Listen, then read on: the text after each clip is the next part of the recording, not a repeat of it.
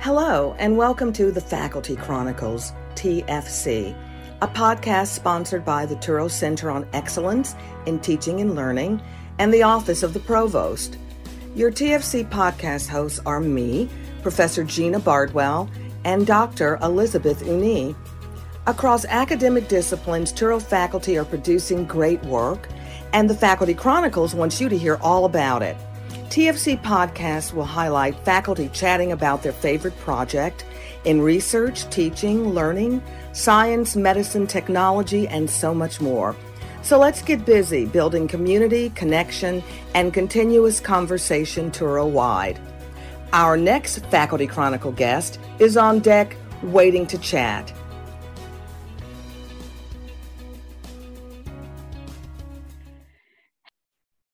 Dr. Chitra Pai is a professor in basic sciences at Touro University, College of Osteopathic Medicine in California.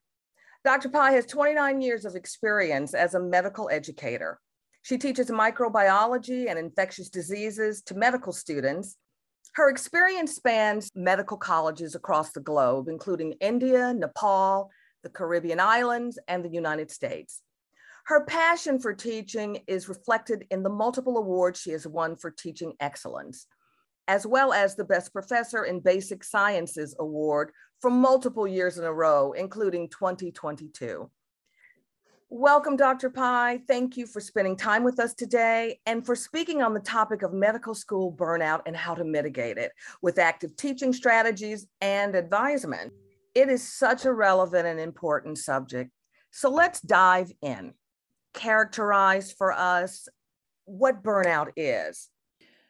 First of all, uh, Professor Bardwell, thank you so much for that kind introduction. It's an absolute pleasure to be here today and to be talking to you about medical student burnout because this has been brewing for quite some time and uh, it has actually got escalated right during this pandemic because of all the challenges and the insecurities posed by the pandemic. So, as defined by the National Academy of Medicine, Medical stu- student burnout is a psychological syndrome which is associated with physical and mental stress, and that in itself can induce a lot of emotional exhaustion, a sense of depersonalization, and also a sense of reduced personal accomplishments. So basically, this is a train of self defeating thoughts that starts percolating into their psyche. And, you know, if not mitigated at the earliest, this can lead to chronic stress, depression, and ability to provide only suboptimal care to the patients. And there's a lot of research out there which says that you know almost 80% of students report very high levels of stress. More than 50% of them actually experience tremendous burnout. And what is indeed very alarming is that a lot of these students do not even have proper coping mechanisms. For instance 33% of you know in general the global medical students are known to resort to alcohol abuse or maybe even substance abuse or even have suicide ideation. You know these are the students that we are actually training to be the healers of the future but in the process they're getting wounded themselves. You know this is something that affects everybody across the board and to think about it in terms of medical student burnout you know these are our boots on the ground they're our sort of our first responders. It, it's so important to, to to look at all of these issues and to think about what we could do as a medical community to again mitigate those issues. But what made you interested in this topic? When i was a medical student myself way back in the 1980s there was a lot of stress that i faced um, you know, I remember myself as that bright young kid who was like on cloud nine. I had made it to medical school, and it seemed to me like I had reached the pinnacle of success, right? Because I had made it to medical school. It was so competitive. And although I had been warned about how arduous this journey can be, and I put, you know, I put in all the sweat and toil to become a very sincere student, I did find that on many days my stress levels were actually hitting the ceiling and all this you know got even more escalated because as I, I was graduating i had to look at my personal life and that's the time i got married. And when i went in to do my residency i had this small one year old daughter also to care for. So i was constantly juggling between the responsibilities of my residency as well as taking care of my personal obligations and responsibilities. I kept stretching myself trying to do everything perfectly well and when as i stretched stretched and stretched myself guess what? What happened? It's like stretching a rubber band and after some time it's going to snap right? Right. And exactly that is what happened to me. My intervertebral prolapsed uh, disc just prolapsed. So in colloquial terms that is uh, you know slip disc. That is what i suffered from. There was a time when i was in the hospital almost for a good 10 days and i was in pain. I was not able to move and at that time it did give me an opportunity to really introspect and think about where had how did i get into this situation? Um, did i work so hard only to land on a hospital bed and suffer like a patient myself? Luckily i got all the support from my family my husband my parents uh, and i came out of that situation. But this also was an opportunity for me to look at things that recalibrate my life and i decided that what can change is the way i perceive things right? And at that time i heard about the art of living foundation and came across some wonderful uh, you know tools that they were teaching. So i enrolled for that course and i did what is known as the happiness course. And wow. it also teaches you uh, you know the yogic pranayamic breathing techniques which kind of soothes your autonomic nervous system. And when i had some of those techniques you know under my belt over a period of time, I learned how to manage my stress. I think it's interesting how much mental burnout, as you just described, can affect our physical well being. We can burn out physically too. And together in tandem, it, it can be one big sort of mental and physical burnout breakdown, if you will. Absolutely, yes. And as I became more positive in my outlook, I could see that that translated into better health so the idea of breathing, which I don't think people give as much credit to as need be when we talk about mindfulness and meditation but that that the breathing techniques that you were just describing are so important to sort of calm the nervous system and to uh, get people recalibrated. So a faculty person says i'm burned out and they might be feeling the need to rediscover or reimagine their academic purpose what do you notice when medical students show signs of burnout? So, one of the impending signs of a burnout is um, all of a sudden you see that some students who are very regularly attending class are now not seen anymore. So, they're physically absent from where they are. Or sometimes you'll find students who are otherwise regular, you know, they're missing out on deadlines in submitting their assignments. But perhaps the best metrics that can define that is you know when you follow their performance in exams somebody who was really acing it now is showing a tremendous downhill. So these are some of the red flags which come up and uh, these are some of the things that we need to keep in mind as we plan out some early interventions for students. Apart from this evidence of burnout also becomes um, visible when you know we have our uh, mentor meetings we have our mentor mentee meetings and then we discuss about how things are going in general for them so some of the students voluntarily come out and tell us you know they feel that they are in a safe space and they are able to share with us and tell us what exactly is you know kind of um, acting as impeding factors for their uh, academic progress or wellness in general. Yeah. So dr pai how do active or changing learning environments influence medical student burnout and or resilience? Talk about that a little bit. Yeah, that's a great question actually, because that's something that directly impacts student learning.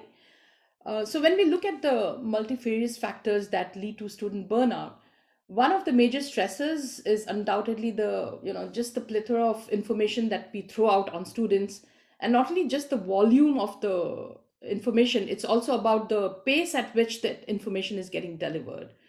And it's very common to use the analogy of forcing our students to drink off the fire hose and that has never been more relevant to medical education than ever before. So what's happening is we as teachers we actually need to be cognizant of the fact that our students are digital natives whereas we basically are digital immigrants. And adding to that is the fact that you know passive learning techniques are losing their charm simply because the average human attention span has decreased. And there's a lot of research to support that it's just about eight seconds, which is supposed to be less than that of a goldfish. So keeping in mind that we have our students who you know are digital natives and also our students who may not have very uh, you know a long attention span it doesn't make sense to just go about lecturing conventionally like the way we were used to because right, today you know we, are, we live in a world where all the information is available to them just at the click of a button so they don't actually require us to give them that information what they require us to do is to help them curate that information and make it relevant to application so that they are able to become lifelong learners and critical thinkers and are able to apply all that for pro- clinical problem solving. And in the project about the spicing up of e learning, that stood for a student centered, problem based, integrated, clinical, or community based and e learning approach, which uh, involved a flipped classroom model, which was very effective. Um, also, we made use of team based uh, sessions within the flipped class. It became super beneficial, especially during the pandemic, where students were socially distant. It gave them an opportunity to come together as groups, although they were virtually, you know, within the groups and they were socially distant. So they could interact within groups and within an environment of intellectual camaraderie, they could actually solve questions. So feedback from students showed us that this was one of the most valuable um, learning experiences that they gained uh, in Touro. And you know, it, it required me to design out a lot of cases based on certain learning objectives that I had already given them. So I gave them enough time and enough material to come prepared for the session, which they could do asynchronously. And then I got all of them into the Zoom room. And then we had this mandatory um, uh, flipped classroom where, first of all, they had to take an individual assessment so that you know each of them were accountable for their own performance. And then what we did was we sent them into the Zoom room, um, different Zoom breakout rooms where again they got the same set of questions we used a very good digital platform called InteDashboard which is really it was a boon you know during the covid pandemic. So they could again access the questions and then discuss within the teams and input their answers. And then finally we brought them back into the main zoom room and we had this kind of mega wrap up where you know students were free to ask us questions. That also brought in an element of professionalism because then they have to respect each other within the team. And that was a kind of training for them to you know because um, in the future they're supposed to deliver healthcare as teams. So having cohesive teams is so important for optimum healthcare oh it's very important it almost as you were describing it it almost reminds me of what we do at conferences Yes. When you go into uh, breakout rooms and you're with you're with new people, and within that that those breakout rooms, teams are formed, and you know questions are are answered, and there's a lot of you know, group thinking interaction, a lot of critical thinking. And it actually took them through the higher order of thinking and learning. So, how important is faculty interaction or empathy to a student like who is a perfectionist or stressed out or are falling behind? Yeah, this is a wonderful question, actually. I'll say it is extremely important because, you know, I can give you an example of the best analogy I can think of is just like a seed has the potential to grow into an oak tree. You know, we know that our students do have the potential to be able to shine and to be able to, you know, provide a lot of service to the communities that they live in. But all that they need is the right amount of soil and the weather conditions so when we think of all these environmental conditions that are required for nurturing a seed, you know, it's very similar to the kind of environment that, that we should be providing our students. And students um, do require that support in the form of a good learning environment. So it's not just about, you know, giving them a lot of information, a plethora of medical knowledge, but it's more about creating those conducive conditions where they are enthused to learn, where they are enthusiastic about problem solving, where they are able to share spaces and discuss with each other. We generally think that it's only the low performing students that really require advice, but that's not the case.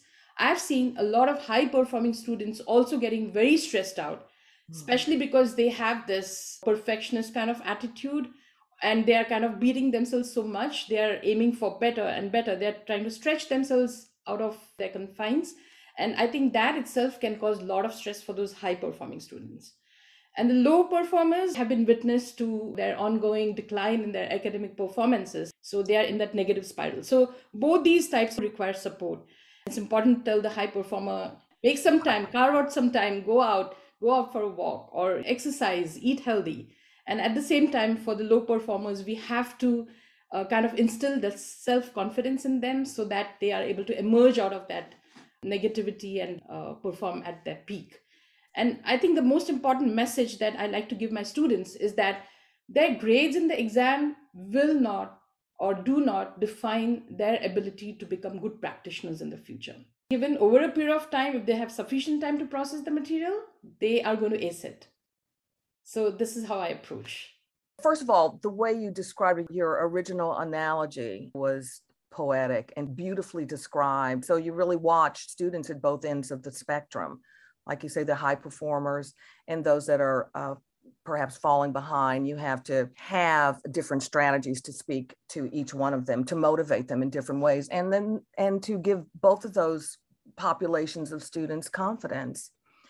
So when a student reaches out to you, or, or you notice from their academic performance that they need more help, where do you even begin uh, to assess and, and, and then better support them? Right. So there are different instances where students may reach out, or sometimes it's more of we reaching out to the students. We have um, a list of students that might require an early intervention program. So what we do is we arrange for Zoom meetings. So this is a friendly meeting which has a SPC member as one of the attendees. It has the student, the mentor of the student, uh, if possible. Here we are trying to make them aware of all the resources that are available on campus. And in case they have some difficulties, you know, they can always reach out to the learning specialist. And we have a tremendous team. So what we have observed is many times students are very shy to come back. But when we have such meetings, they very nicely open up. When they see that they are in a very safe environment, it's all the more possible to help them out with the resources that they need. What do you do? One thing is we do encourage our students to fill out the WARM form. So WARM is an acronym for wellness, academics, resiliency, and uh, men, uh, the mindfulness. I like that. yeah, it, it's really I like that a lot. Yeah. So this is a program which our students are introduced to, and this is something that Touro University, California College of Medicine is very proud about. So as part of the WARM program, there are a lot of things we do. One is we do carve out warm timing time within the course schedules which means every other week they might have two hours reserved just for warm sessions. And those sessions could touch upon anything. It could be about personal wellness. We could have some guest coming in to speak about their experiences with wellness and how they could balance their career and their personal lives. Or it could be something as simple as just reciting some poetry or singing. Or there are also warm sessions where people get to paint together or also talk about some situations which really made them strong. So sharing stories. And i myself am keen on meditation sessions during this these warm sessions. That is something that helps students wellness. You don't have no assignments to take no exams to worry about. Just focus on your own wellness. The warm form has a very structured questionnaire that focuses on different aspects of how they rate their own academic performances or progress so the mentor gets access to this form. And there are two times within a semester where there are mandatory warm meetings between the mentor and the mentee. So it's a one on one session, which is mandatory. The discussion may not be just academic, it can also be about so many other things. And at the end of it, we do come out with some, you know, plan as to what is working well and what is not working well and what needs to be tweaked. And, you know, those are some of the sessions where I, on my own, have taught some of my mentees about those breathing techniques and I, I got their feedback saying that it was immensely helpful for them just before the exams. You know, they could just quickly breathe, follow those techniques, and they felt very calm. So, those are some of the interventions we have for burnt out students. I think it's great. I remember having a professor when I was in graduate school who used to give us at the beginning of our course 10 minutes to do nothing because he knew we were running from campus to campus. He knew that some people hadn't eaten, he knew that some people probably hadn't slept. But you got there and you got that 10 minutes of just sort of deep breathing or just to be quiet, eh, to do nothing. And then he would begin class. And we were so appreciative of that. Absolutely so tell us what are some of the reasons that maybe a medical student won't reach out or, or ask for help when when they're feeling overwhelmed or, or under supported yeah i mean that's a very very good question that you have asked me First of all, it might just be a sheer lack of time. You know, they are just moving from one learning activity into the other. They have to view so many lectures, and then there are assessments, and then there are exams. So, in the you know gamut of all these things, they may just not be able to find out time to catch up with something that they had forgotten and they want to meet the faculty with. Okay, so that could be one. But another major reason is that they sometimes fear a lack of confidentiality they're worried that if they come out into the open into the open you know they might you know their weakness might get exposed they may feel vulnerable and um, many of them also have some uh, issues like mental issues like depression and all that and they're not very ready uh, because of the stigma that might be associated they're not ready to come out in the open. They're also you know worried that some of the documentation may go into their academic record which of course will not happen.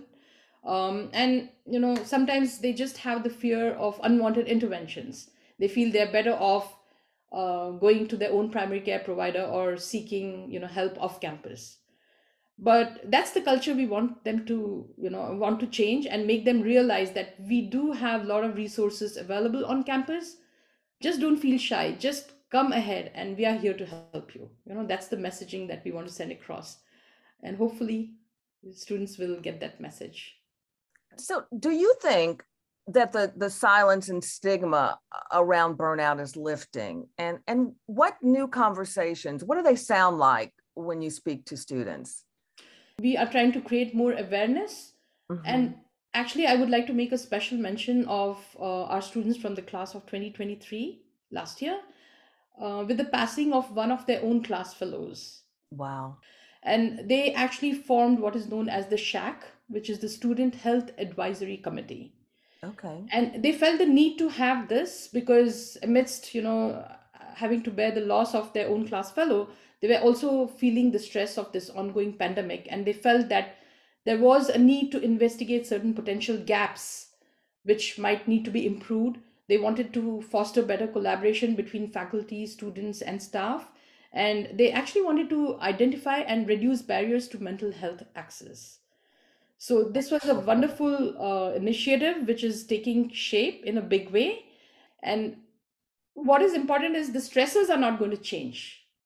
But what is important is can you think of doing some inner engineering and then try to see that you don't get affected as much by these stressors. So that's the kind of, you know, initiatives we are trying to get. Well, I I love your term inner engineering. I think that's great. And, and I also think it's great that now burnout is being talked about. It's not something that you sweep under the rug or you keep secret. So I have a final question for you. You you spoke earlier about what made you interested in this topic and you shared some of your uh, personal experiences. Will you now share some of your wellness techniques, the ones that you use when you're feeling overwhelmed, burned out or or you're losing energy? That's that's a very nice question, actually. Thank you for that. Thank you. uh, with my work, what I try to do is I try to become creative, and when I bring in this element of creativity, you know, I'm trying to look at my powerpoints. I'm trying to change things. I want to make it more beautiful. So when I start becoming creative, that kind of brings more enthusiasm for me uh, i'm trying to look at new information and how best to incorporate it so constantly i'm trying to bring about innovations in my teaching styles so that is something that you know has really helped me uh, stay very um, energetic and uh, passionate about my teaching. But apart from that uh, during the weekends i am like i've shut down my computer and i don't even want to look at any of my work as much as is possible although it doesn't happen all the time. But otherwise as much as possible you know once we are into the weekend i want to do all fun activities. I might just want to listen to a lot of music i'm also learning um, uh, indian classical music so i have my zoom sessions for music i also like to dance i do that i go zumba dancing i love that too that's great and then as part of my daily regime as much as possible i try to focus on eating healthy I also go for you know long nature walks because I I am not a gym kind of a person. I just love to walk in nature. So I do that. I listen to a lot of music and I also like to do some cooking. So going into my yogic breathing sessions every day which is called pranayams and doing my uh, Sahaj meditation, which is a spontaneous kind of meditation. This is what brings a lot of happiness to me because I try to then tune inwards rather than you know go outwards. And tuning inwards helps me kind of find that peace. Right. That inner peace. Yes well dr pai it has been so enlightening speaking with you today and i thank you and i'm sure our audience thanks you for all of this great information and i hope you will come back thank you so much professor bardwell and it's been really nice sharing some insights into what I have experienced as a medical educator. We look forward to having you back very soon. Thank you so much. Thank you. I'm so grateful. Thank you for tuning in to the Faculty Chronicles, TFC, Touro's podcast featuring the projects and work of faculty throughout the Touro College and University system. TFC is sponsored by the Office of the Provost and CETL, the Center for Excellence in Teaching and Learning. We hope you like what you heard and will keep listening. So join us next time on the Faculty Chronicles as we highlight and share faculty achievements that build community, connection, and continuous conversation.